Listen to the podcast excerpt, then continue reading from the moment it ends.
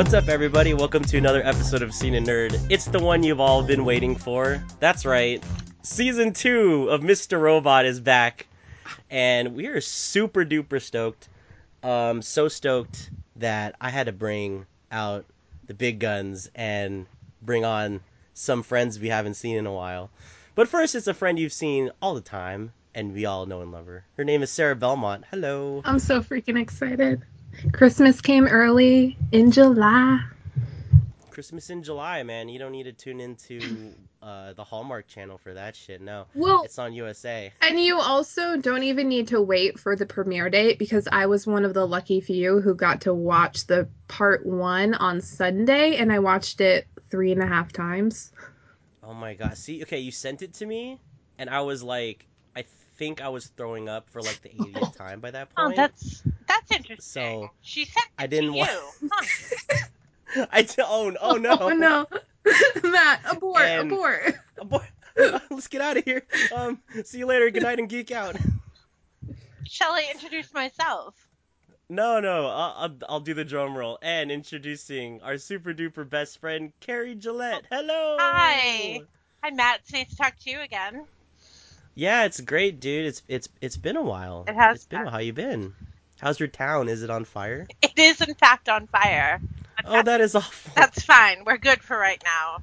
But it's only a seven alarm, which is pretty bad. Hope everyone's okay. Well, they found the dog, So- so, that's all that matters. Oh, okay, you know what? Protect the innocent. Absolutely. We we like that. So, season 2 of Mr. Robot. Um so Sarah, you got to watch the super early release. Carrie, I guess you you did not from what we hear. No, I didn't. Oh, man. I, so they well, so tell us about it, Sarah. So you're the first one at least in our in my circle of friends that noticed it. Did they just release it over Twitter and as a special link or was it like people had to like hack into stuff and they found it out or what? Like what was the what was the event like? So basically, what happened was on Saturday, they aired all the season one episodes in a giant marathon event. And then, and still at that point, nobody informed viewers that, hey, and also be on social media tomorrow because something's going to happen.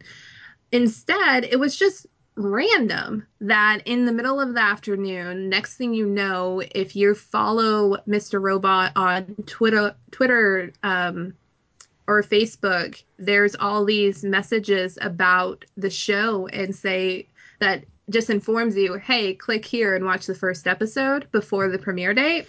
And it's only for a limited period of time. So they had a bunch of like dates and times listed. And because I live in Alaska, I watched everything like mid afternoon. So I saw it on Twitter and I just hit the link and watched it And on it was. repeat. It was On only the it was only the first part of the episode. Like the, It, it it was and it was a genius move because they still want people to watch live on Wednesday for the premiere but they already knew right. going into it that they would have two episodes. And they also knew that the first episode does not contain any theoretical spoilers for anything. It's just like hey welcome back. Here's the show again. Here's a few treats. And and then so by the end of it you're like well, now I just want to watch episode two, but I have to wait until Wednesday. So it actually increased your hype for the show in anticipation for Wednesday. It already had invested fans, so even more invested. So that's pretty great. Yeah.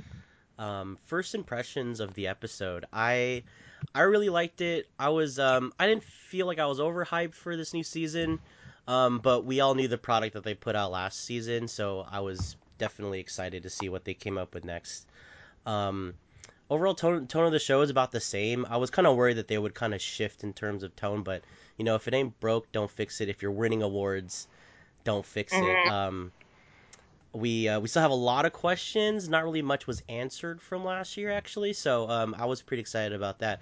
Um, Carrie, what were some of your first impressions, just overall, of the first and second episode? I I absolutely loved it. I think I watched it three times last night. Like the writing was incredible. I kept jotting down quotes. Um, the new characters, Leon and Ray. right. Yep, I like the new characters, and I think it was you know, because a lot, like you said, a lot wasn't answered. So that's why I wanted to keep going back and watching it to see if I could pick up on anything that I had missed. But yeah, it was. I'm intrigued. I have a lot of questions. Yeah, it was interesting seeing like character developments and how they've kind of changed since season one. But we'll talk about that later. Sarah, do you have uh, want to give us some of your first impressions and general opinions on the first and second episodes? I I really like it. I but I'm obsessed with this show, so there's there's no surprise there. And my first impression of this season is that I like noticing the differences between this season and last season even more because I was just thinking about this earlier today. It's so refreshing how they're using Mr. Robot in terms of you are shown Elliot talking to someone and having a casual conversation, and then the next thing you know, Mr. Robot just appears in the background and sort of um, nagging Elliot in his ear, so to speak. So it's just different from the first season in the sense that now that Elliot is aware that Mr. Robot's a delusion, there's this this new technique that they can apply to how his character character interacts with Elliot while Elliot's interacting with other characters.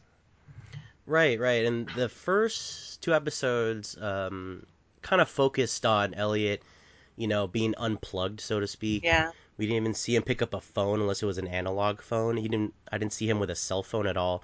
He's not in front of a, a, a computer at all, and he's uh, picked up this routine on trying to kind of erase Mr. Robot in order to keep Elliot, you know, focused and in control, which is like a big kind of um, theme I think is going to go through the whole uh, the whole season, um, and went through the whole uh, couple episodes. So um, I wanted to ask you guys, um, where do you see Elliot struggle with Mr. Robot uh, for control playing out through the rest of the season? Um, Carrie, I guess we'll start with you. Um, I predict something with like the third or fourth episode where it's just gonna snap. Like Elliot's just gonna snap. And He hasn't already see- done that. no, I'm well, Hmm. yes, but I mean, you see right now he's journaling, he's doing this, he's doing that, so he's still in somewhat of a control of what you know. He's controlling the situation. He's still in a in a place where he, um, you know, if he's awake, he can stand up to Mr. Robot and say, "You're not real," and then he writes in his notebook, you know, that I stood up to him calmly. Mm-hmm. So I get you, but you think there's going to be um, an even more oh yeah, drastic something kind bad, of shift, something really bad is gonna happen soon. right? Uh, um, Sarah, you wanted to jump in on that? Well, I think they're they're gonna play more with this whole concept of a break of consciousness with Elliot and Yeah. how there's going to be more reveals regarding what happens during those break of consciousness where Mr. Robot has assumed control and is calling the shots and that's going to lead to Elliot becoming more guilty or feeling more guilt and that burden and also just more distraught over the his whole life and and his power over himself and his own actions.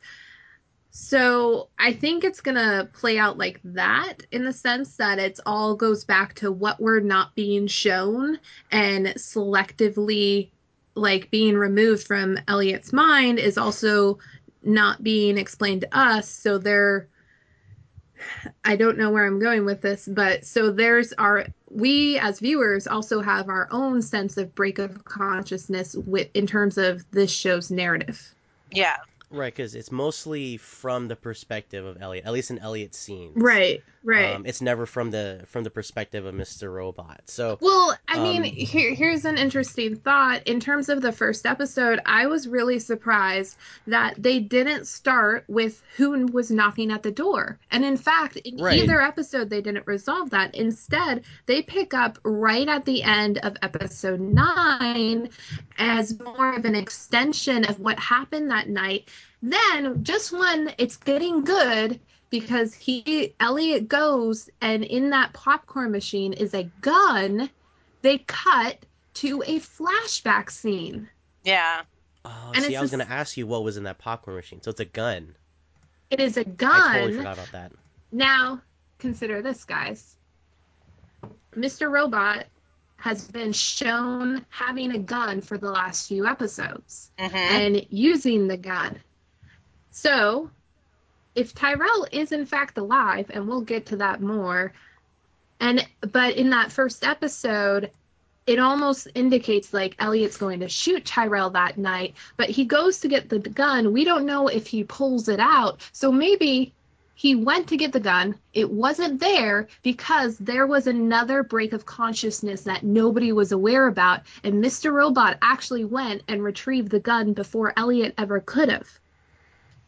So he just put it somewhere else Yes. that Elliot doesn't know. All right, right, right. Right, and maybe even killed somebody else that we're unaware about right now. Killed um, Angela's ex. it's really a mind. This show is really like a mind trip because you're constantly like thinking one thing, and then a second later you're thinking another thing, and then you're doubting in the the other things that you were thinking, and you're just all confused. It's amazing. It's um, you, you can't trust the uh, you can't trust the narrator. You can't trust his He's- perspective on the story because he doesn't even know what's going on. Right. And I think that's so unique to this show. One other Uh, thing Sarah. that you were saying, you just said it's unique to the show about this season. I'm not sure if anyone knows. Um, did anyone happen to watch the after episode? No, just me. Hacking, not, no. hacking Mr. Robot. Yes. Um, No. I'm gonna I'm gonna mess up the guy's last name, but Sarah's gonna help me. Um, the creator of the show, Sam, what's his last name? Esmail. Yeah. Esmail. He is directing every single episode this season. Yeah. Yeah. Oh, everyone already knew that. Oh yeah. I, I didn't know that. I told you, Matt. You forgot. I I I. I'm glad you know told that Matt until that. now. Um, I also wrote about it, so this just is making me believe that neither of you read my articles. So thank you for that. hmm Cough. What?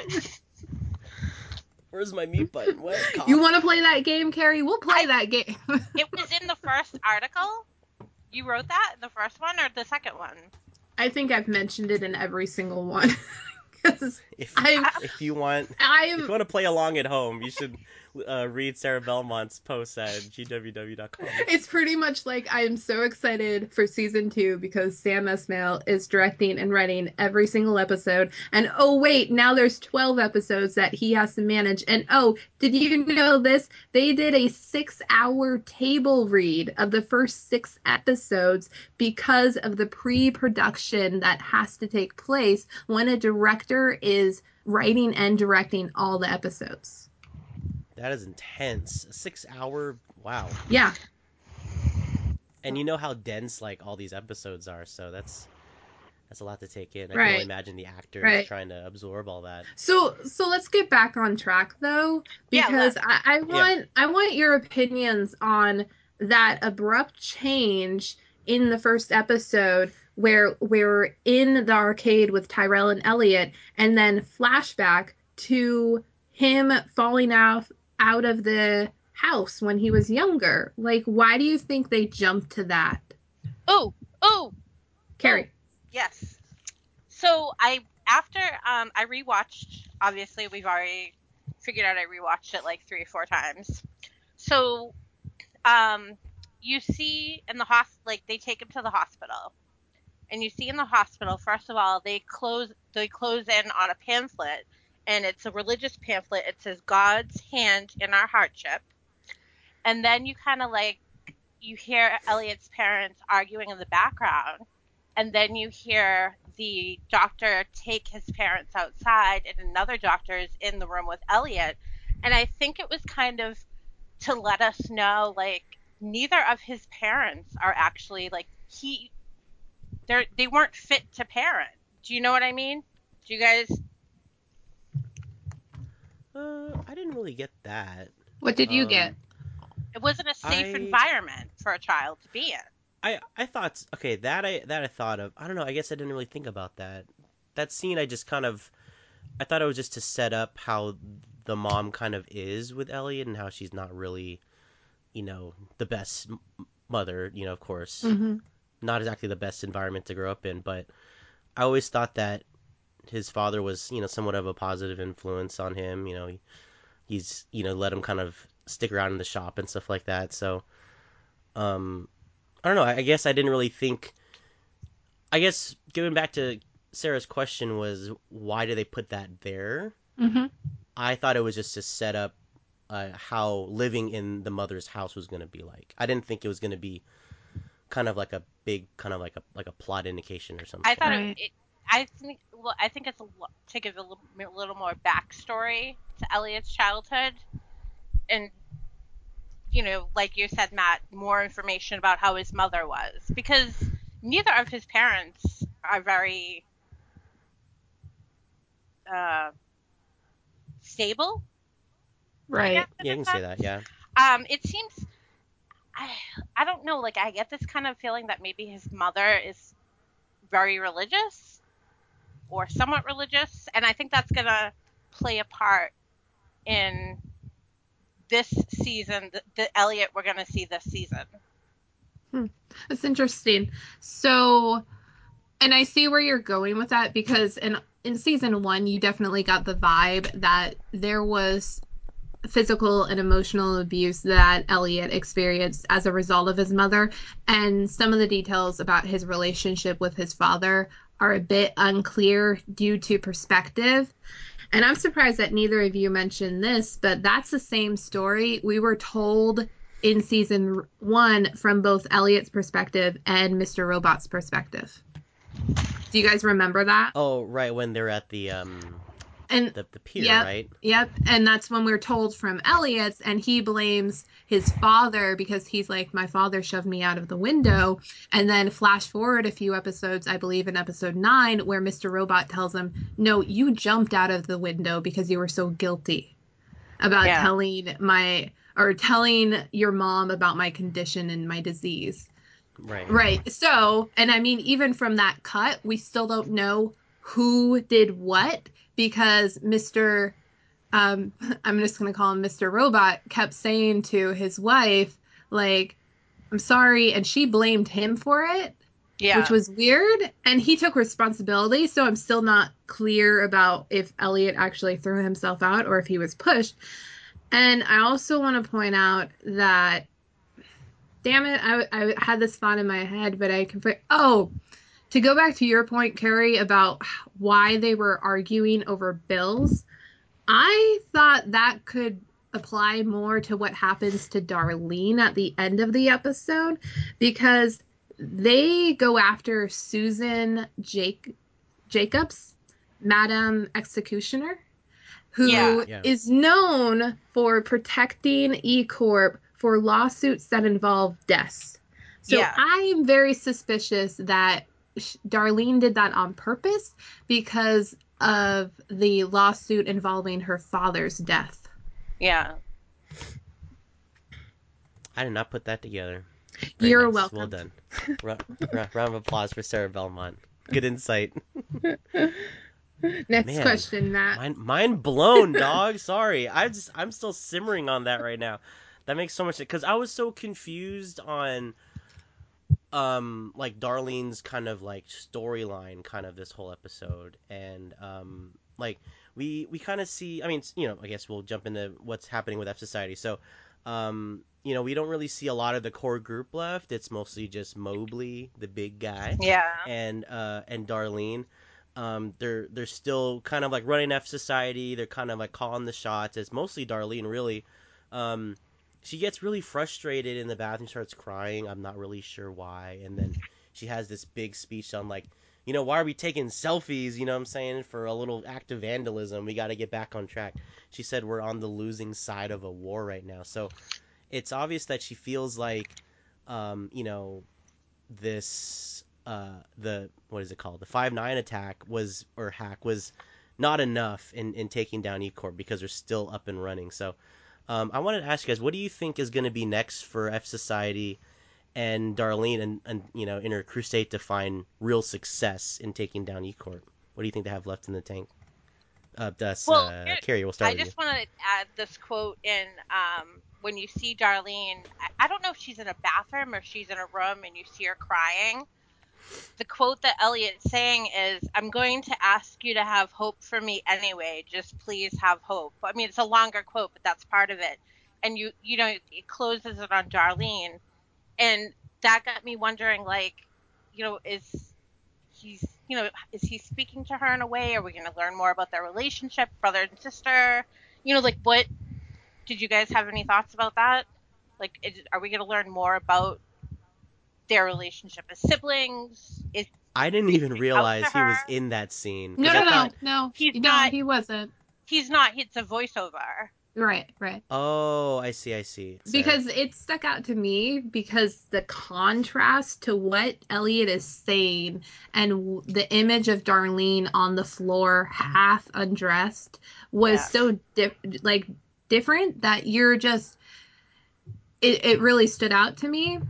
And to answer your question, if we're going to learn more, yes. I have seen leaked photos of family Alderson being taken. So I have suspicion. family robot. Family Robot and Sam Esmail has come out to say that there's a reason why in the finale during that Times Times Square scene where Yeah. a family photo gets popped up, Darlene's missing. That's going to be explained this season too. So, yeah, I feel like we are going to learn more. I think it's interesting in terms of Darlene in this episode how to a certain extent just like Elliot she has this control and she's following her own regimen. Her own regimen just so happens to be like, what's the next hack going to be? Like, what are we going to do next? How are we going to top this? Because the enemy we're taking on is still not defeated and the job isn't done. So it's more of like this futile war because she's going up this whole economic structure and when you take that away, if you don't have a plan B to put in place, then everything just goes into chaos or the old structure just keeps being rebuilt and reestablished. And what um I forget uh what what's that guy's name again? Um the one uh, Mobley? Okay, I was gonna say Mosby. Mobley? Mobley? Mobley. He says to her, um, he asks her about where where is Elliot or something like that, or how is Elliot?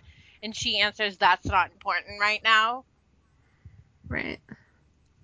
So she has her eye on the prize. She Yeah. sees like, okay, I have to like Elliot's not here, so someone has to lead this charge, and we kind of see hint, we saw hints of that where she was passing out some kind of like papers or whatever, and she was telling like the rest of the core F Society crew to like pass out flyers and stuff like that for that party and whatever. Yeah. Um, in the season finale, so there were hints of her, you know, taking on a more leadership role.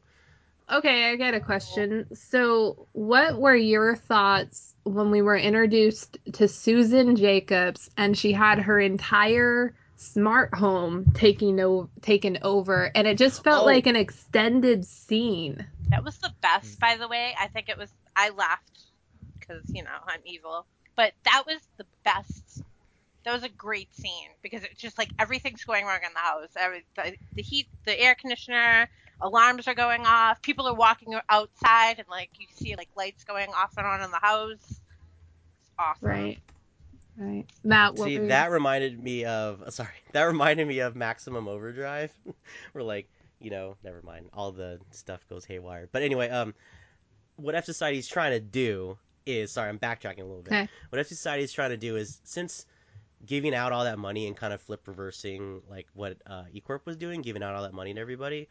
Um, now they're just trying to take out the pillars of who's keeping it afloat. So, you know, the whole reason why, or um, one of the conditions to that whole scheme that they set up of bringing uh, um uh, six million dollars or five point nine million dollars to the park was to bring out one of the executives. So they want to make the executives feel a little um, Rattled. vulnerable and rattled. Exactly, that's what I thought. So I think now F Society is targeting um, certain people that are at like you know the the, the tent poles of. And uh, we see that um, she has she she's late for that meeting because she had to go stay in her house in Greenwich because you know she could- her smart smart house backfired on her. So right. I don't know. We I don't. I think that was like kind of. I mean, obviously, her having to live in Greenwich has nothing to do with anything except the fact that you know she's rattled.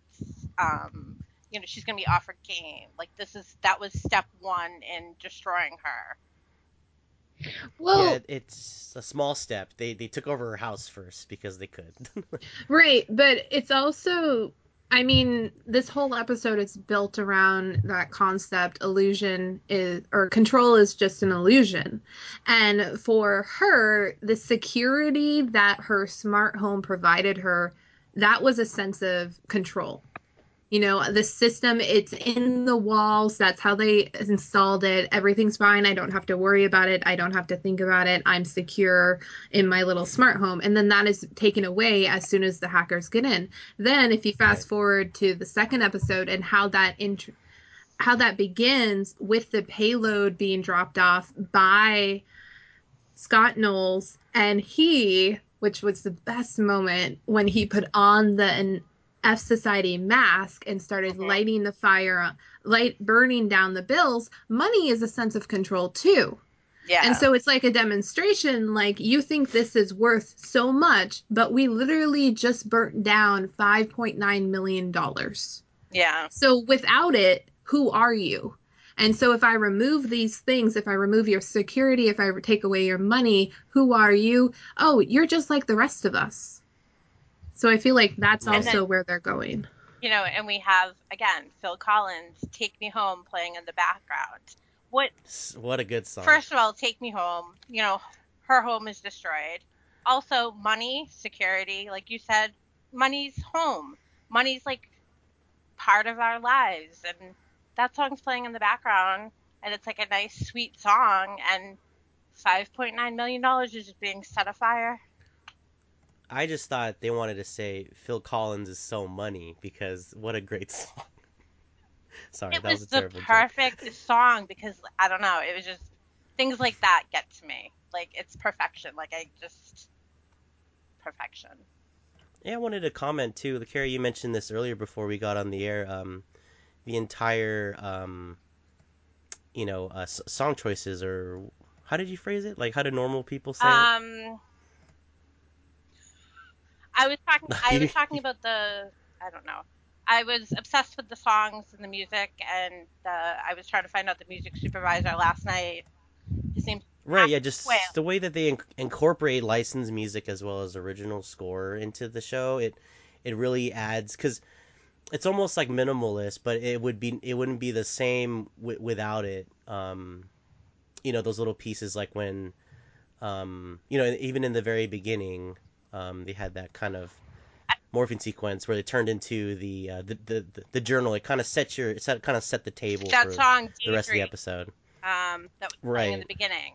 I- I'm noticing more these days that, like, quick side note that uh, shows are carefully incorporating music a lot more and a lot better than they did in the past to make their scenes, these certain scenes, stick out. It makes it way more memorable Right. Yeah. if you can attach a song to it with the same kind of uh, emotion that it's conveying Yeah. more than just putting a sad song over a sad scene and stuff like that Shout out to season two of The Leftovers. They have the best ending sequences with a song. Like it is just crazy what they were able to do that season. So, but I agree with what both of you are saying, saying in terms of like the score and soundtrack and sound mixing of this, because I've always felt like there's this 80s 90s vibe to this show and through the music um because there's i just i just sometimes i watch scenes and i flash back to like a 80s movie i was watching when i was really young and most of those are like heroes journeys if you Mhm. want to say it like that so it's just it's very interesting how they use that to shape this voice even though this takes place in present day did you guys notice like only 30 days have passed so technically it's still 2015 for mister Mhm. robot Yeah. right so um but besides that um were you guys surprised to see krista and gideon in the first episode Yeah. i was totally surprised yes oh uh, uh sorry That's Carrie, gonna bring me to something that I'm going to talk about later. Um, a theory that a friend of mine has. Uh, but yeah, I am I was kind of the Krista thing really threw me off because I mean, you really wouldn't take a patient back like that after they had, you know, like they ended on bad terms. He basically like kind of hacked her life and scared her and I can't see a situation in which a psychiatrist would take a patient back like that. He has a huge like um, breach in privacy for sure, and I was um, I was thinking like, okay, there, you know, the last time we saw Krista was when she was talking with um, the dude that Chris he hacked, Hansen. Chris Hansen. His name is not. His It name's Chris is. Isn't that the dude that's like to catch a predator, dude? it's Chris Hansen. Continue. Oh my god, it is not Chris Hansen. We're about to redact that next week. That's so funny. No, his name cannot be Chris Hansen. That's so good.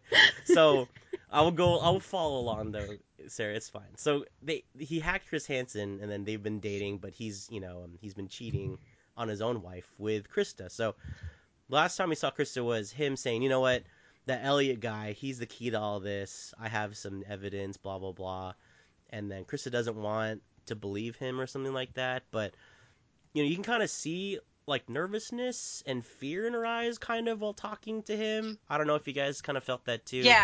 or saw that too like some kind of apprehension maybe she's still a little guarded Oh, definitely. I think she said a couple times like I didn't have to take you back. You know, I'm asking you a question. I want you to answer the question. And right yeah, Right. Right. she's a little more um, heavy-handed with a lot of with the information sh- he's delving so um, you know i i think they're in cahoots i think there's something going on Interesting. Um, and I think Elliot needs to watch his back a little bit, um, not let his guard down around her. But we'll have to see what happens because I think something like they wouldn't bring her back for just that one scene. Yeah, you know, no. they don't need him to be on her couch anymore. So there's got to be something at, at play. Sarah, do you have any theories? on that? Well, I need him to be on her couch because those two actors have such great on screen chemistry with one another. I love it. yeah. That's super true. Yes. Yeah, and to Carrie's point about like why she would take him back, I've always felt like go back and rewatch the end of episode 7 because even though he is revealing his true self of this hacker who hacks people's lives including her own there's such like this purity to his honesty in that moment. And then he continues on to reveal that and you know what i discovered when i hacked your life? We have this shared loneliness like i understand you because i feel the same thing and so there's this Yeah. connection tier too in that moment even though that trust is shattered so i i can completely see why she would take him back, especially considering her own state of loneliness. And so to go on a few months without having him as a patient, and so you feel that much more lonelier in the world. And then he, if he were to come back and say, Hey, I really need help, I'm trying to get better, would you do that for me? I, I can see it. And I've always gotten the sense from her that she does view him almost as if he were a son to her because in that moment that Matt brought up there's sort of this defense where she refuses to turn Elliot in. Yeah, she claims Right, right. like doctor patient confidentiality, but at the same time I can feel it more like no, that's somebody I care about and he's not a complete bastard. He got you out of my life, so there's pros and cons to that. So I'm just glad that they brought her back because those therapy sessions, some of the best moments come to them. so- Yeah. I, I like how you mentioned that they have that like mother son kind of vibe because Yeah. I can yeah it's yeah But Gideon, guys, we gotta Right. talk Gideon. Gideon. Oh That dude. man, both episodes. Like, oh, I just love him. All right. Gideon is I, I want to believe that we'd all react in this situation exactly like Gideon. We'd be totally upfront with the information with the FBI, fully cooperative. Um, you know, he's just finding the facts. You know, we we uh, we're very truthful and you know and and we want to do what's right. But dude, sometimes when you do what's right, you get shot in the neck. You know what I'm saying? Man, that sucks, dude. I like Gideon a lot. I I like identify with Gideon, um, his character the most. I would say out of all the characters. Yeah. Um, definitely like just the guy on the outside who has some idea, but is not really smart enough to know what's going on. So So so let's No, let's break this down though because Carrie, for you, the first episode, there's that scene between Elliot, Gideon, and Mr. Robot, and Mr. Robot attempts to kill Gideon right then and there. What Yep. was going on? What was your reaction to that scene? If you had First, any. first of all, my reaction, I, I do have to comment of how well acted that scene was because, you know, Mr. Robot, he's not really supposed to be there, but yet the three of them were acting off of each other and the chemistry was there. And do you know what I mean? And it's, you know, Mr. Yeah. Robot's not really supposed to be there. So it was like, Yeah. ama- I, it was amazingly acted. Um, poor Gideon, again. I I feel really bad that Mr. Robot tried to kill Gideon. and you know, you have Gideon sitting there like basically pleading with Elliot and then saying like, you know, uh what was he like threatening him in a way or saying He something was. like I can He was- go I have your name in this and I have this evidence and you know, like Yeah. Elliot's trying to like be like not reactive at all. And like I kind of worried for a second there, like, you know, wait a minute, is Gideon really gonna like, you know, get Elliot involved in this and you know, narc him out and, but yeah, poor Gideon. Well, I was and for, for that scene. I was kind of confused because um, The when he pointed the No. gun, the, yeah, the apple. I was like, "That's a good looking apple, That's dude." so distracting. It was kind of because you can hear him like cutting it, and I'm just like, "Dude, And the, the guy's having a conversation. at the very here. end of the scene, you see the perfect apple swirl thing. Yeah. Right. I'm like, Perfect what is that? maze. Yeah, Infinite loop. What? i- Is it? Continue. Is that what it's supposed to represent? Probably. Yeah. because the quote was "round and round we go um, into the insanity of our infinite loop." I may have a whole page of Mr. We Robot. may have just broken Matt's mind. Oh my! What the fuck. Like, oh my god. Oh my god, cough medicine is awesome. Oh my god. I'm just kidding. So you guys were just as scared Yeah. as I was in that moment for Gideon Yeah, as like, Mr. Robot's Elliot- coming over. Yeah, like I thought Elliot may that may have been his breaking point, but clearly it wasn't. Well, Yeah, because Yeah. we we, we kind of see you know in the season finale like Elliot and Mr. Robot kind of switch places like in a physical realm where like we see Mr. Robot down the hallway, but you know, and Elliot's on the other side of the hallway.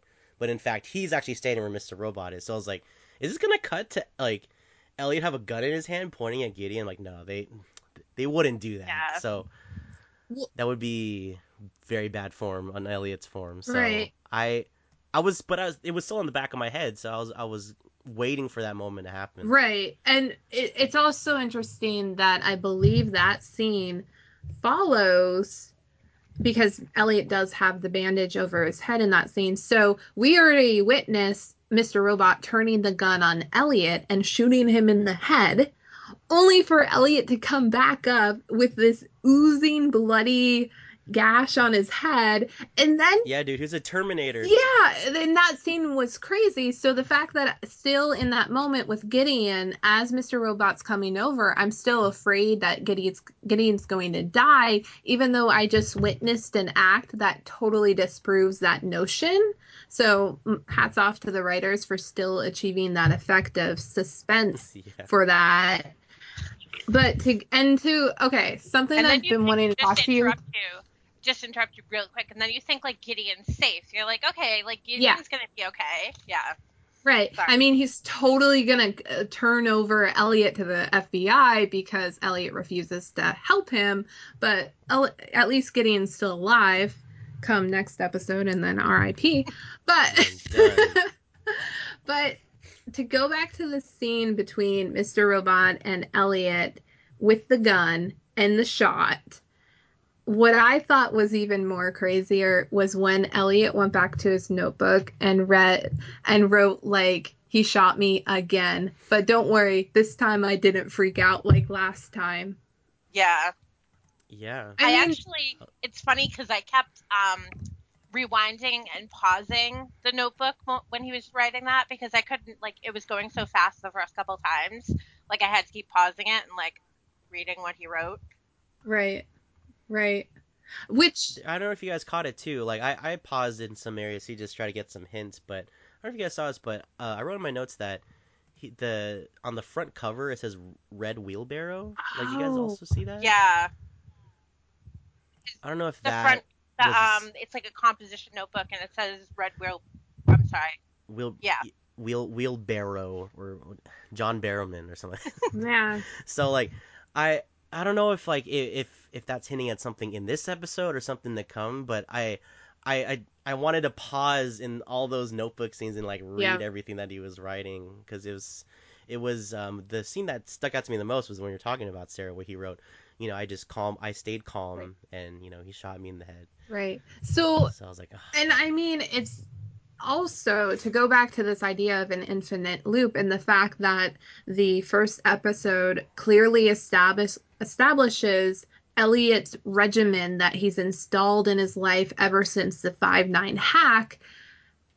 What if his whole insanity has always been another variation of a regimen? Like it's a routine. Because if you remember back last season, there's that scene between Darlene and him where Darlene looks at him and is like, Hey, did you forget again? Yeah. right Right. And then in part two, Mr. Robot has a line talking to Elliot about how, why are we doing this zombie stuff again? It doesn't work for us. So it's almost like Mr. Robot knows we've done this before and it's always the same result, which, I mean, coincides with the definition of insanity. So I think it's just interesting how it almost feels like they are trying to establish that and maybe that also harkens back to that flashback scene at the beginning of part one because yeah the doctor's saying hey we took an x-ray of your skull and you seemed fine but we don't know if elliot was crazy before that incident or after After, yeah. And you know, in the first season too, you do get the sense that Elliot has a routine, uh, because like you know the way he talks, you know, and he's like, I The do morphine. such and such and such. yeah. So like you do get a sense which that we his, seen his life is made up of these routines, and they're probably different routines that are on an infinite loop. yeah yeah just like all of Do you think that's why? Do you think that's why Darlene isn't really? Um, she's not really concerned with where Elliot is right now because she's like, oh, he's he's in his I'm trying to be normal phase, and soon he'll you know join the show. Yeah, whatever. I I could see that happening. I, I or the that. fact that or the fact that Elliot's living with their mom and she doesn't want to see their mom. right. That could be it too. I mean, Darlene also would rather Elliot get better than to persuade him into a life that just makes the delusions that much more worse.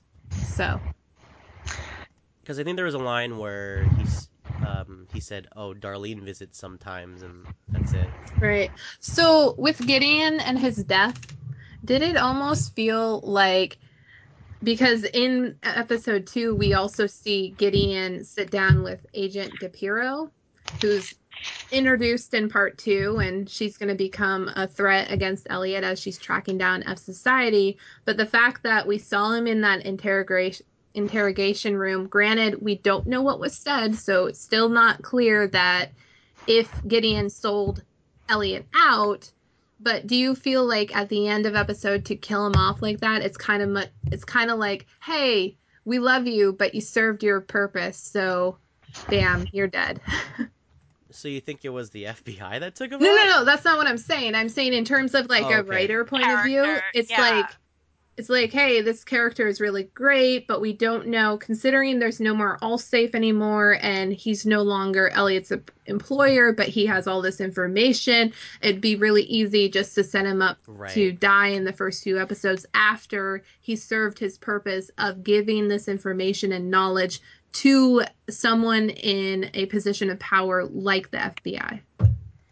I can kind of see that, but maybe he didn't say anything because, well, the person who killed him said that I'm gonna be a hero tomorrow. Yeah. And I I don't know a hero to who. You know what I'm saying? Like the mass of the people. Did they do it for F Society? Would the E Corp go out and you know knock them off or something like that? So I don't know. I guess okay to answer your question. It was. It sounds terrible. This is the most convenient time to get rid of Gideon. Hey- Yeah, I agree that. Hey, Carrie, we're gonna Yeah. have feedback on your mic. Okay. Just keep in mind. I don't want to interrupt what Matt's saying, but yeah, I don't know. Sorry, Oh, um. You're you were saying something about it be like a really convenient time to kill Gideon. Yeah, it was. It's really awful to say, but it was a very convenient time to kill off Gideon, especially since he's, um, you know, the the the killer even said, you know, you're. I, I can see why you're you're such a patsy, uh, good patsy for them because, you know, you are you play innocent well and stuff like that. You do the right thing, and you know the reason why they kill dogs in in movies is to say there's a loss of innocence and stuff like that. And, wow. you know, and it's essentially Gideon is is the innocent dog in this situation. He's old yeller. where- Oh my god. yeah, like they, they had to get rid of Oh him. my god, that makes that much more like I'm gonna cry. God, that's deep. Right? Like that's okay. That's because I maybe I was so shocked and sad to see Gideon gone because I wanted to see how a normal human being, like maybe not normal, let's not say that, a stable human being reacts to the whole situations around him, just slowly slipping away. But um, you know, we technically don't see a dead body. Yeah. Did anyone check his pulse at the end? Well, no, Getting but the neck doesn't mean you're dead. yeah, but that's like an area where if you're bleeding out, I I I'm It's saying R.I.P. I mean, they already told us somebody was gonna die in the premiere episode, so If I don't see a zombie eating a dead body, I don't think he's dead. And I don't think there's zombies in iRobot. So- So, or so- iRobot. Wow, Mr. Robot. What is who does who do you guys think that guy who who does that guy work for? Does he work for F Society or does he work for Ecor? I, don't I know, man. I would. I'm I'd saying say- neither. Oh. Okay. Yeah. I I'm not I mean I almost feel like the more I engage with fans of Mr. Robot the more I feel like all the show is doing is making us a bunch of conspirator conspiracists like in our own right of where we're like oh but that guy's imaginary because of X Y and Z and this is fake and this one's working in cahoots with this one so I don't really buy into that that much. I honestly feel like that was just a demonstration of how the the repercussions for the five nine hack, how deep they are, and the innocent people like it and and like all the dogs around the world get lost. All the innocent all folks.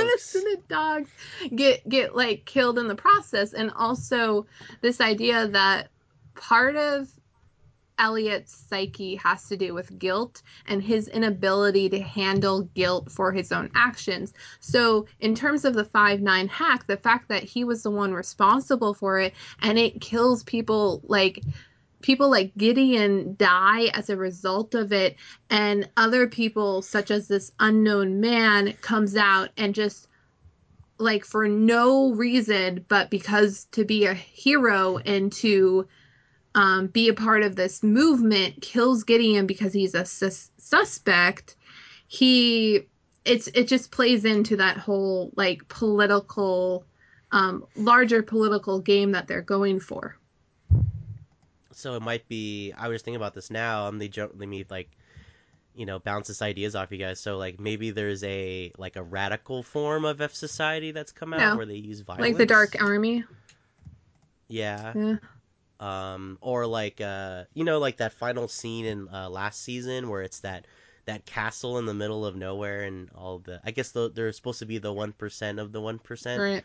that they kept referencing maybe he works for them and they needed to take Gideon out now that he, you know, did whatever he did. Right. So I was gonna go be- and just oh. say with um, of society that Darlene had had it done because he had narked. I'm gonna keep saying narked because I don't know why I said it twice tonight. Um, tattletales. tattletales. I, you know, I thought maybe Darlene had put out a hit on him, but Uh, but how does Darlene know? I mean, F society is all knowing. Are they? They're omniscient. Are they? like because you know what? Philip Price, he's a con man. And a con Because he's got the con the confidence, and also he's slowly becoming my favorite character. Isn't he the He's so best? Oh good. Oh my god, he's like the anti Gideon, and I was like, oh, I hate, I hate and love these guys at the same time. I just, I mean, that scene was so good for me because I'm just watching it and I'm like, you know what, you're you're the bad guy and yet you're saying all the right things and I love how he equates the American dream as being a con. Yeah. Yeah, Yeah, which is so is so interesting and he's right So to a degree because that is what government does. I mean, government sells us on the American dream and like society and how like we're protected and the quote unquote best nation in the world and all that. That's all sold to us by the government.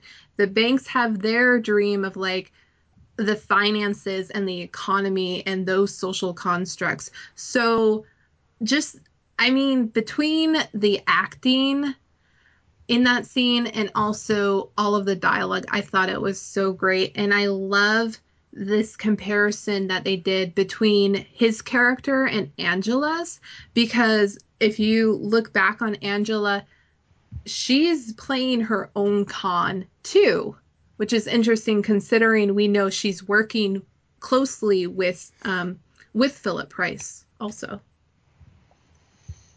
yeah, that's a character we haven't really talked about yet. Angela. and we haven't seen in until like the second episode. She's uh, she's running the show, man. Um, It's such a stark contrast from season one Angela to this Angela. Like it's almost like jarring. Yeah, how much have you guys seen like her change? Like, I mean, you know, kind of obvious from you know that scene where she got Bloomberg, I guess, to sign or to do the TV spot. Um, you know, I, I, I just thought it was interesting seeing her character com- change completely from season one to two. Um, Has she changed though? I think so. I, I, think yeah. she's um don't get me wrong she's still a victim it's still fresh on what happened with her and how much she built up that um that lawsuit against e-corp and how it kind of floundered for a second at least from her sense but she's not really um i don't know i feel like in season one she was always like short end the stick and she's like oh i'm like i'm always having to dig out of like dig out myself out of And a I- hole and now and she's the one- also. Like I don't right yeah no go ahead no, go I just wanted to add that to yours. yeah, she has this newfound confidence and um, you know, there's a there's a little smidge of old Angela where she had to put her headphones in to get like her praying song, I guess, her pumped up song while she was waiting for the call to to come back. But um, I I think she's kind of like found her stride. She's she's um she pretty much called the And her- She's Her totally drank the Kool Aid. You know what I'm saying? appearance is a little bit different too. Like I, I- Oh. maybe I maybe I'm insane, but I thought her hair was blonder She'd be slick. Sorry. her makeup was different and She's got that power ponytail going. yeah, it's it was it's one of those things where yeah, you know, there are like you said, Matt, smidgens of the old Angela, but it's like she's created this facade almost, and Oh, like an illusion? yes, exactly, An illusion Yes, of yes, sir. Confidence? and It's so and great. it's like she's I don't know, it it's there's a stark difference to me, and it's See, very I feel like Sarah wanted to ask us this question to kind of verify that we're all on the same No, page. no, because I'm going to disagree with both of you. yeah. Because I I do see what both of you are saying in terms of the scene at work. I love how she basically tells her coworker to fuck off in that moment. I thought that was awesome. But there's always this this balance with her or this contrast of where one moment she's fully in control and the next moment you see her internally breaking down because there's doubts that are creeping in and bubbling at the surface very similar to what goes on with Je- with Elliot in terms of his own insanity like is peeping out underneath his um, illusion of control and being quote unquote normal. And and I thought it was very revealing how at the end of Angela's whole arc in the second episode, she's sitting down and watching. Um, oh, I forgot her uh, positive. No, what is that called though? It's um re- rebirth, which is like a self help th- series, and it could be considered a cult and a con in of in an in and of itself. Mm-hmm. So I don't I I see some differences, but I always go back to the um, season finale episode in the shoe store with her, and when she tells that guy to go get the Pradas. And so to me, that that's pretty much the same Angela that we got this episode. So I don't know if that much has changed. She's just changed sides of the war. I guess I'm just thinking of her her her kind of her character's like journey mm-hmm. since since we've met her in first season episode one where she's like, you don't need to fight fight my battles, yeah. Elliot. Even if I lose, let me like, lose. Like, let me let lose. Me lose. Don't look at don't look confused like that, you know. And she's like, come on, blah blah blah, like kind of like whiny throughout the whole season. Not really whiny because she stands up to E Corp and you know she fires up a lawyer to bring the case back, but I don't know. It's, it's I I immediately felt like she's just putting she's willingly putting on that mask, mm-hmm. you know, putting on that illusion. Mm-hmm. And I thought that was something that I wasn't going to see from Angela. She's always going to be, you know, kind of staying focused on taking down E Corp, this and that. Like yeah, she has changed size, but I I never thought of her as being the person who buys, you know, the self help, uh, the self help the uh, positive affirmations DVD volume one. Well, they also uh, so. um before going into that scene with her on the phone, they do quick flashes of her office and it's all like motivational quotes and um self-help yeah. stuff. So all the clues were right there and yet I was still surprised to see her watching Rebirth at the end of it. Just crazy. I thought it was great because she's like a multi-layered character even from the first season, and um, I'm interested to see where she goes like from here. Like, does she break down? Does she really completely turn away from the civil lawsuit that she got going right. on? Um, I know. So I'm I'm interested to see where she's happening. She's one of my other favorite characters that I'm in, really invested in um, her journey. Hey, Carrie, do you want to talk about one of your new favorite characters, Leon? Leon, he's my buddy. Do you know him personally? No. do you guys but... watch Seinfeld together? he's gonna be one of my new favorite people. Why is he one of your new favorite people? First, I don't know. It's, it, I don't know. I mean, I don't want to geek out on Leon. Oh, okay. I thought you did. You did before no, the show. I did, but I mean, like, it doesn't really have to do with what we're talking about. I'm just, I was talking about how him and I feel the same way about Seinfeld, and like, he's just one of those characters that, like, I mean, he's hilarious. Like, what is his exact purpose? Like, he's me. Like, do you know what I mean? Like, I'm just here to ramble on. Uh, Carrie, you have a purpose. I'm Leon. You know your value. Have some confidence.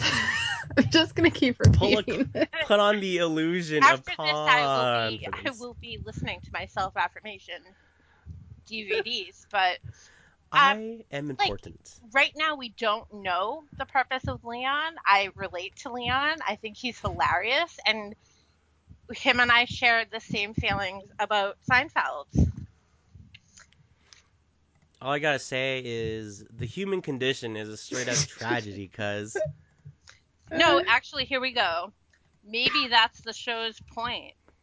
That uh, that shit is just pointless. Life, love, the meanings therein. I mean, Leon, come on, like you're awesome. It's so great, man.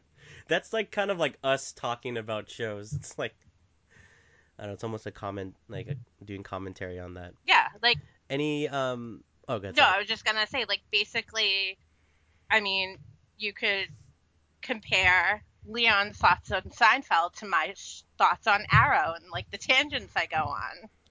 Or our thoughts on Mr. Robot in general. Sorry, I said Arrow. No, No, I'm on the wrong show. fine. no, hey, Arrow and Mr. Robot. Yeah, hey, we talked. Carrie, it's you and me talking. We're always on Arrow. it's just constantly that flip is switched, so it's understandable. And Anyways. um, we, we will mention Ray, Craig Yeah, yeah. character because We gotta mention Ray. I got a few things to say about him.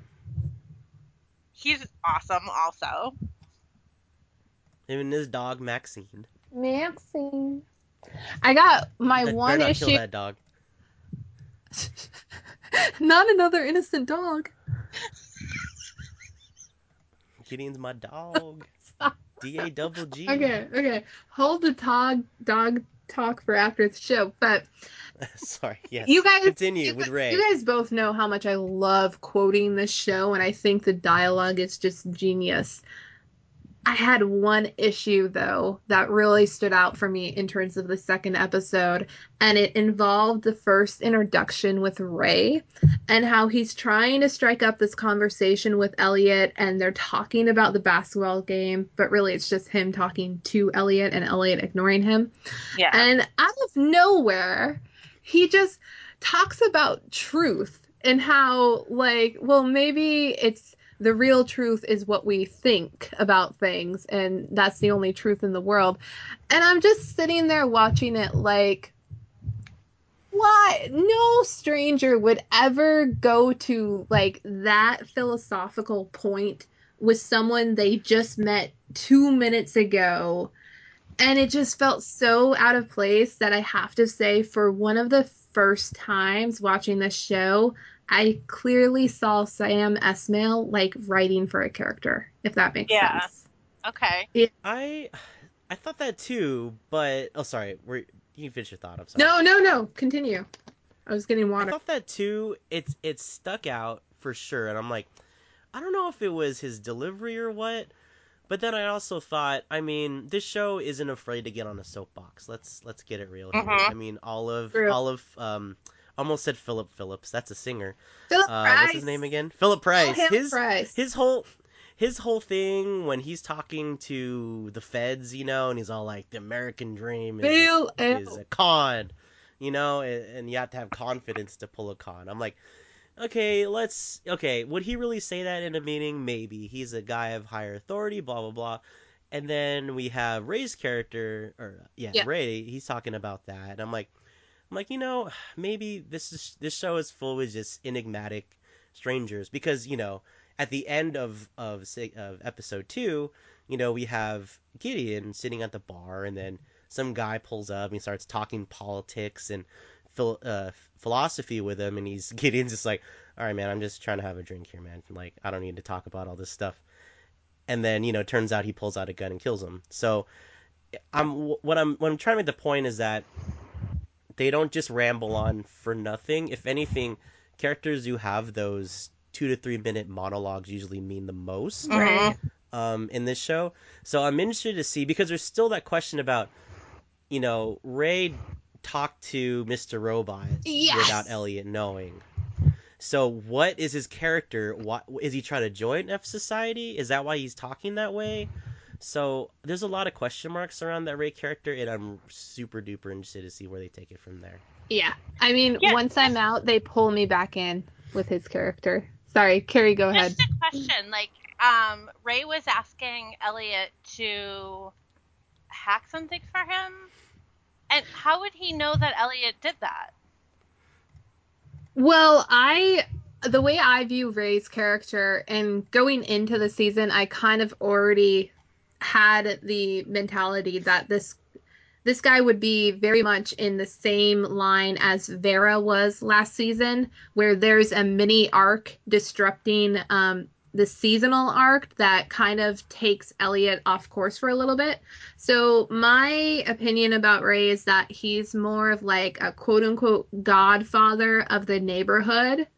And Mhm. he's doing some illegal stuff that he has become aware just through word of mouth about Elliot and Elliot's skill level. So he's trying to get him back into the game, which Mr. Robot is all for Yeah. and um which i love that scene when the camera turns and reveals mr robot but elliot's against because he's um free and clean from that type of lifestyle so that was more of the purpose and my interpretation but really the whole purpose of ray was to get that amazing moment during their second interaction at the basketball game which fyi leon was not at i just want to point that out Yeah, why is that?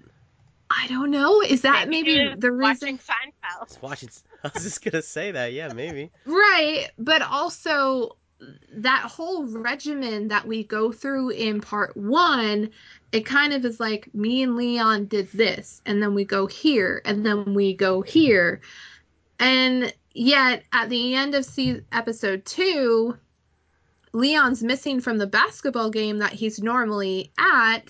And that's the same scene where this whole regimen breaks down because Elliot realizes that Mr. Robot is still assuming control for periods of time that he has no recollection of. Mm-hmm. Genius. I love that concept of a break of consciousness. Matt, what was going Because through he's- your mind for that during that moment? Well, I was just so enthralled by like Elliot's like I mean like oh my god, um Rami Malek's like his facial expressions when he plays Elliot is so perfect. Yeah. um because you just kind of you see him like just be just utterly like disdain with him talking to him. And then it turns in you know he asks him you know oh, are we hold on. Are we on the same page here? We talked last night. And he slowly realizes like i didn't talk to you at all you like who are you? Then he and then you know just dives down into the deep pool of like oh my god what what other gaps of memory do i have what else stuff have i done if i don't remember talking to this guy i could have jumped on a computer and i don't know done something even worse so i Exactly. I don't know. I I I want to know what what Ray's up to. I like your idea of how he's kind of like the the neighborhood guy that is doing you know he's every all the uh, illegal activities kind of go through him. Um, I didn't really pick that up the first time. I just think he's just some guy who kind of caught wind of Elliot being around and he wants to join fsociety. So um, he's not just built for this episode; it's for many episodes or several episodes. So we'll have to see what's there. Um, did you guys have any lasting thoughts? Any other characters? we gotta talk about on? Tyrell and Joanna. Um. Oh my god! I Tyrell can't believe I and forgot Joanna. about Yeah, because I was I was just gonna Oh say my god! we have to talk about Tyrell, and then I have to drop my my theory that a friend of mine came up with. But yeah, let's. Oh, that's right. Yes, you gotta tell us about that. So Tyrell. first, Tyrell. Love him. I want um, him. Where is Need he? He is. Is he is he bidding Elliot goodnight at the end of episode two? Is he saying bonsoir? No, Bonsoir where- means hello. Where did that phone thought- come from? Uh, that means goodnight. No, bonjour is You hello. sure? Um, yeah, I took French. I remember, like, bonjour four words. Is it hello. French? I thought it was Swedish. Oh. No. Oh, got him. Oh. No way. Wait, bon Bonsoir. bonsoir in Swedish means hello. I thought so. I thought I looked it up last year. I thought bonsoir meant like good. I was hoping good it sleep. means good It's But good see- evening. Good evening. Okay. Bon yeah, bon nuit is good that's evening. what that's what it means. Okay, it's not French, guys. I don't know where you guys got It French is from, but French. French. I don't. It's It's not French. French. It sounds like French. I don't looking care. at it right now. Whatever. Anyways, We'll Kara, we'll look it up. please cut this out of the episode. It's really making me upset. No, we are leaving it in because it's making you upset. I think it's Tyrell on the phone. It Where did- says, "Is that Where you? did that phone Is it come really from? you?" First of all, Okay. Let, let What? come on, guys. A giant red phone. Where did that come from? His imagination. No I'm, I'm has- just waiting for her to finish the theory. No, I'm just. I don't know where the red phone came from. Where did it come from, Carrie? I mean, it's got that. uh, In my opinion, that ending was a complete frig- fragment of his imagination. I mean, You think he's like still sleeping or something? or um, hallucinating, or whatever. But yeah, that Tyrell is. You got you got trust issues with Elliot. I'm just gonna throw that out there.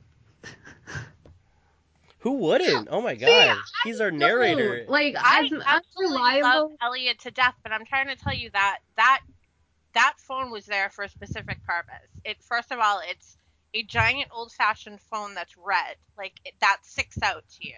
That me, that Right. phone is gonna mean something. That scene means something. It's not just Well- him and Tyrell chatting it up. No, but well, I mean, I, I think that's like the punctuation mark on on that though. It's just they, they had to make it red because it's dramatic or something. Yeah, like Right. I don't think it's like a dream sequence or Yeah. anything. Well, okay, are we all in in unison? Do you guys think it's all? Do you guys all think it's Tyrell? Uh, uh, that was his voice. Like there's Was it? Okay. there's no there's no mistaking that it's definitely Tyrell on the phone, but Carrie's arguing that it's a complete dream sequence. I think it's real because how do you explain what was going on with Joanna in the episode? Man, Well, she is yeah. she a freak. Sorry. Sorry, sorry, it's the only way I can watch this show if there's established rules and I understand trust issues about Elliot, but at the same time, if everything is an illusion, it just takes away so much more. Well, Like, like it just I don't like it. what if everything isn't an illusion? What if just certain scenes are illusions? Like, well, to an extent, parts of scenes are illusions because we have an, a a delusion character, a character that is a delusion. So I understand that to a degree. And then you look back at the fourth episode of season one, and there's an entire dream sequence. But at the same time, I just to I feel like Sam Esmail he also sets it up so he kind of establishes when a dream sequence is occurring. He has yet to pull that trick like, "Hey, sorry, I was joking. That was all just a dream." He he's done that trick with a character, but he hasn't done it with a whole sequence. So that's why for me when I watch the show, I'm not questioning if everything is fake or if everything's a dream or any of that and I also feel like that is something I've seen so many times before that I'll probably be disappointed if it plays out like that. And plus, Okay. I love Ty- damn. I love Tyrell. He's pretty great. So Even where do though you- where do you think Tyrell is right now? Because if you noticed, um, the phone it gave three distinct, I think, beeps, and that usually happens when you have a international phone call. As someone who's had an international call Damn, before, I did not even catch that. I mean, I mean that makes sense considering the government is after him. So he if he's still alive because I still have doubts if he's actually alive or not. Um if that makes any sense No, at I- all. no, yeah, But um I do I know where he is? Hell no, I don't know where he is. Only Mr. Robot knows. He's chilling on an island. I'm gonna leave it like that. Eating coconuts. it's, I don't, I, I don't think he's alive. Uh, but again, I mean, I apparently I'm a conspiracy um, seeker with Mr. Robot and Elliot. Maybe like the final straw to make Elliot kind of like splinter back to himself and not be Mr. Robot was because I don't know, maybe as Mr. Robot he killed Tyrell in that scene. But that harkens back to what Sarah said, where it's like, what if the gun wasn't in the popcorn Yeah. machine? So, Yeah. damn, I mean, dude, it's like, gonna- I, I don't know. that popcorn machine scene and also that this ending scene with the phone and the the the color of the phone and the type of phone it was and the fact that it was an international phone call um something is there Well, I mean, it also goes back to what was going on with Joanna in terms that she received that gift from we don't know who, probably Tyrell, and in when Yep. she unwrapped it, it was a um, music box, and beneath the music box was a burner phone. So, and there's it's an unknown call, so Lord only knows if if he's trying to get in contact with her so it, it would make sense. And again, they kept showing the news footage about how the FBI and everyone is out looking for, for Tyrell because he's the Mhm. only one they can tie this to. So maybe Elliot was going to kill Tyrell, but because the gun wasn't there, a new plan and partnership was formed. And it was to say, somebody has to take the fall for this. We're going to pin it on you for whatever reason, and you're going to run off to the bah- Bahamas and chill for a bit. I don't know. I honestly don't, but I do I do after that ending and shout out to them because the final epi- or the final line in the pilot episode is bonsoir Elliot and that is the final line in this episode too. I love that. Love being a fangirl for this show. And it all goes round and round and round. it's an infinite loop Yep. Yep. to an infinite loop. This conversation So Tyrell could be dead, he could not be dead. I think it's time to cut our infinite loop. um i have a interesting theory i have a good friend Oh right, Hi, right. Ozzy. Um, he gave me this theory earlier that Elliot is either in a psych ward and or hallucinating his mom in her presence.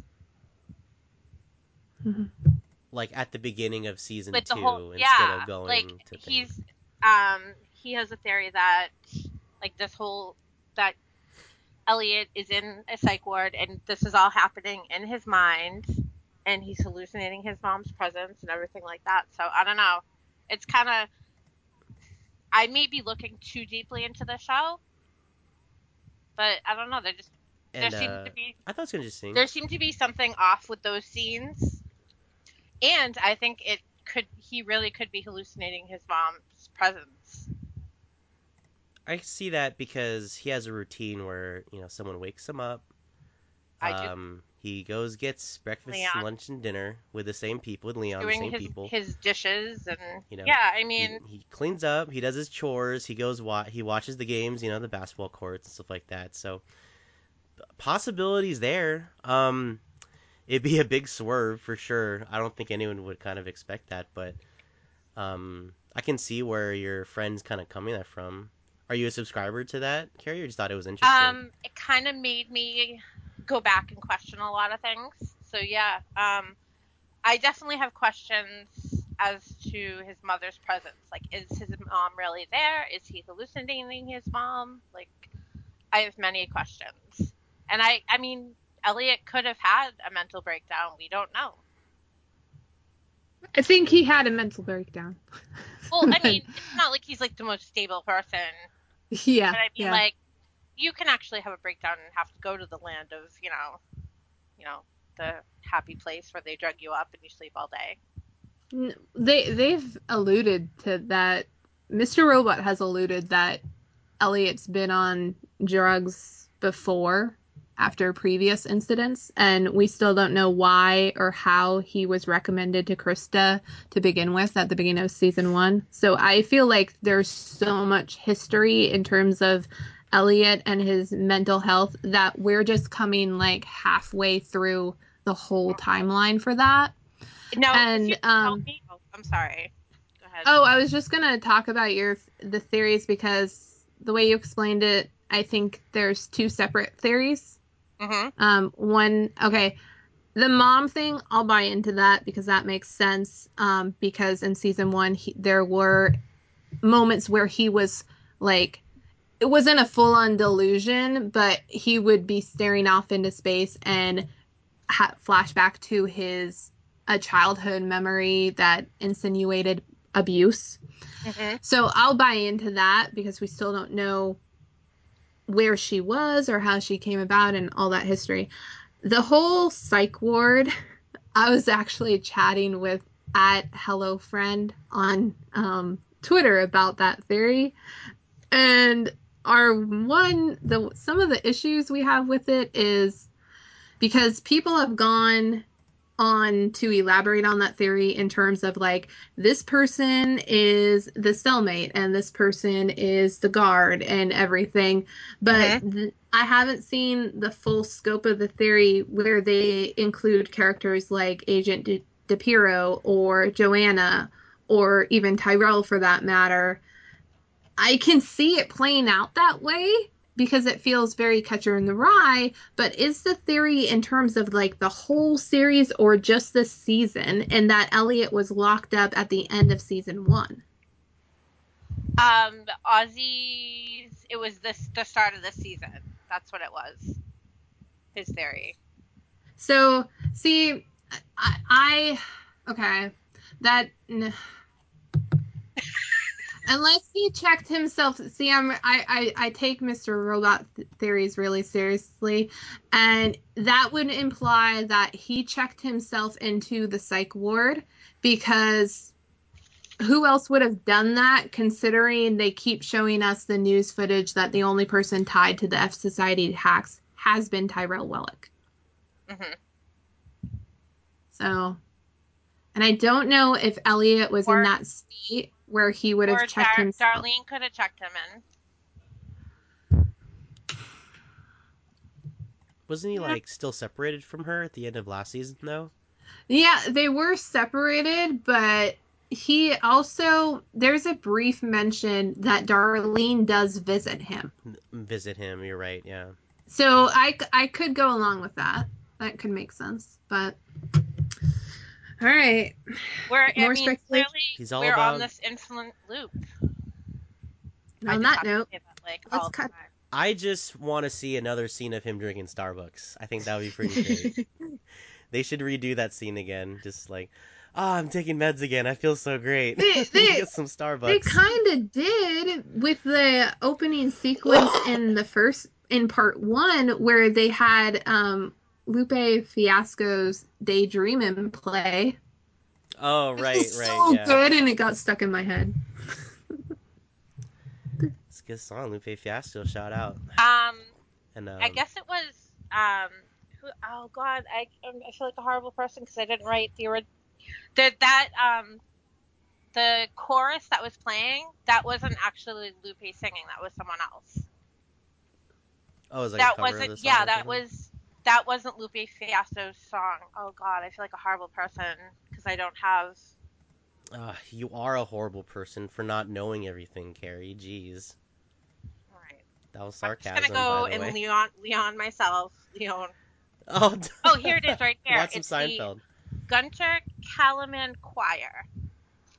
That's the Very chorus nice. that Shout we hear, Daydreaming. And then there is another version that Lupe does with the rapping and that chorus. Sorry, I take Just a lot of I good take songs. my music very seriously. This was a dream of mine to be a music su- supervisor, No. so I'm a little crazy about that. it's a it's a big deal and and like like we said like mi- this show mr robot is so well constructed it's well written it's well produced it's put all together everything down to every last note of you know the licensed or original score that goes into it so um you know we're huge fans of it we can't wait to see what the rest of the season um you know how it unfolds what it holds that kind of rhymes um we're gonna theorize throughout the whole season so be sure to you know jump on the wagon and let us know what your thoughts about the show are. Um, so I think that's to do it for our talk for the first two episodes. Um, I just wanted to uh, again thank Sarah and Carrie for being on. It's been super fun chatting with y'all. Um, if you want to get involved, we're um, super Twitter friendly. Um, we're super uh, Instagram friendly. Uh, we're, we're giggling overall friendly super apparently. friendly people. No, I, I was I was thinking about the drinking game that could get played right now with every time Matt says um Not to make you more But, um, insecure about it, then- but people would and then- die, Matt. Think of the innocent dogs. Clearly, we need to get Like- Everett back on here because the, Like, the evening out of people getting teased is like we're not on a Damn, dude. Like, because it needs to be like when- Everett and Matt on one side of me and Sarah on one side. We need to get like even like my face when your own fam roasts you harder than ever before. My goodness. Hey, Carrie, you want to tell people where they can find you? I was just gonna say that. What the hell, dude? I got this. How come you don't can- believe in my confidence, Sarah? You can find me um, at Care Bear Crew on Twitter. Please come and tell me your theories and let's chat. Uh, Sarah, where can they find you on the internet? They can find me on Twitter and Tumblr at SJ Belmont, S J B E L M O N T. Yeah. Yeah. So, uh, yeah, thank you can uh check us uh check us out at thegww.com. Uh, read all of our geeky opinions, comics, games, uh, TV and film. Um, you can find all of our podcasts on GWW Radio. Be sure to rate, be sure to like it, be sure to subscribe, be sure to share with your friends. Um, if you guys are uh, watching along at home with your friends and family, um, you know, let them have a listen, and maybe you guys have uh, opinions of your own. You can send it to us at Scene Nerd, S C E N E uh, letter N N E R D. We're on Twitter, we're on Instagram, we're on Facebook, and we are coming to another episode near you. That doesn't make any sense. That is awesome. Uh, I love it. Oh wait, No, can I can I end? Can I have a quote to end on? Sure, yes. I'm late for my church group. Peace. Oh yeah, then you dropped the mic on Mr. Robot. Oh, that's such a good one. Thank And with that, guys, we will bid you adieu. Bon nuit. Bonsoir. Good night and geek out. You're Or welcome. bonsoir, yes. You are welcome. You are welcome. Very well. This has been a production of the GWW Radio Network. Please don't forget to subscribe, rate, and review us on iTunes, Stitcher, and SoundCloud. Also, check out Geeks Worldwide at thegww.com for all the latest news, reviews, and opinions on video games, comics, movies, TV cosplay, and more. Geeks, assemble!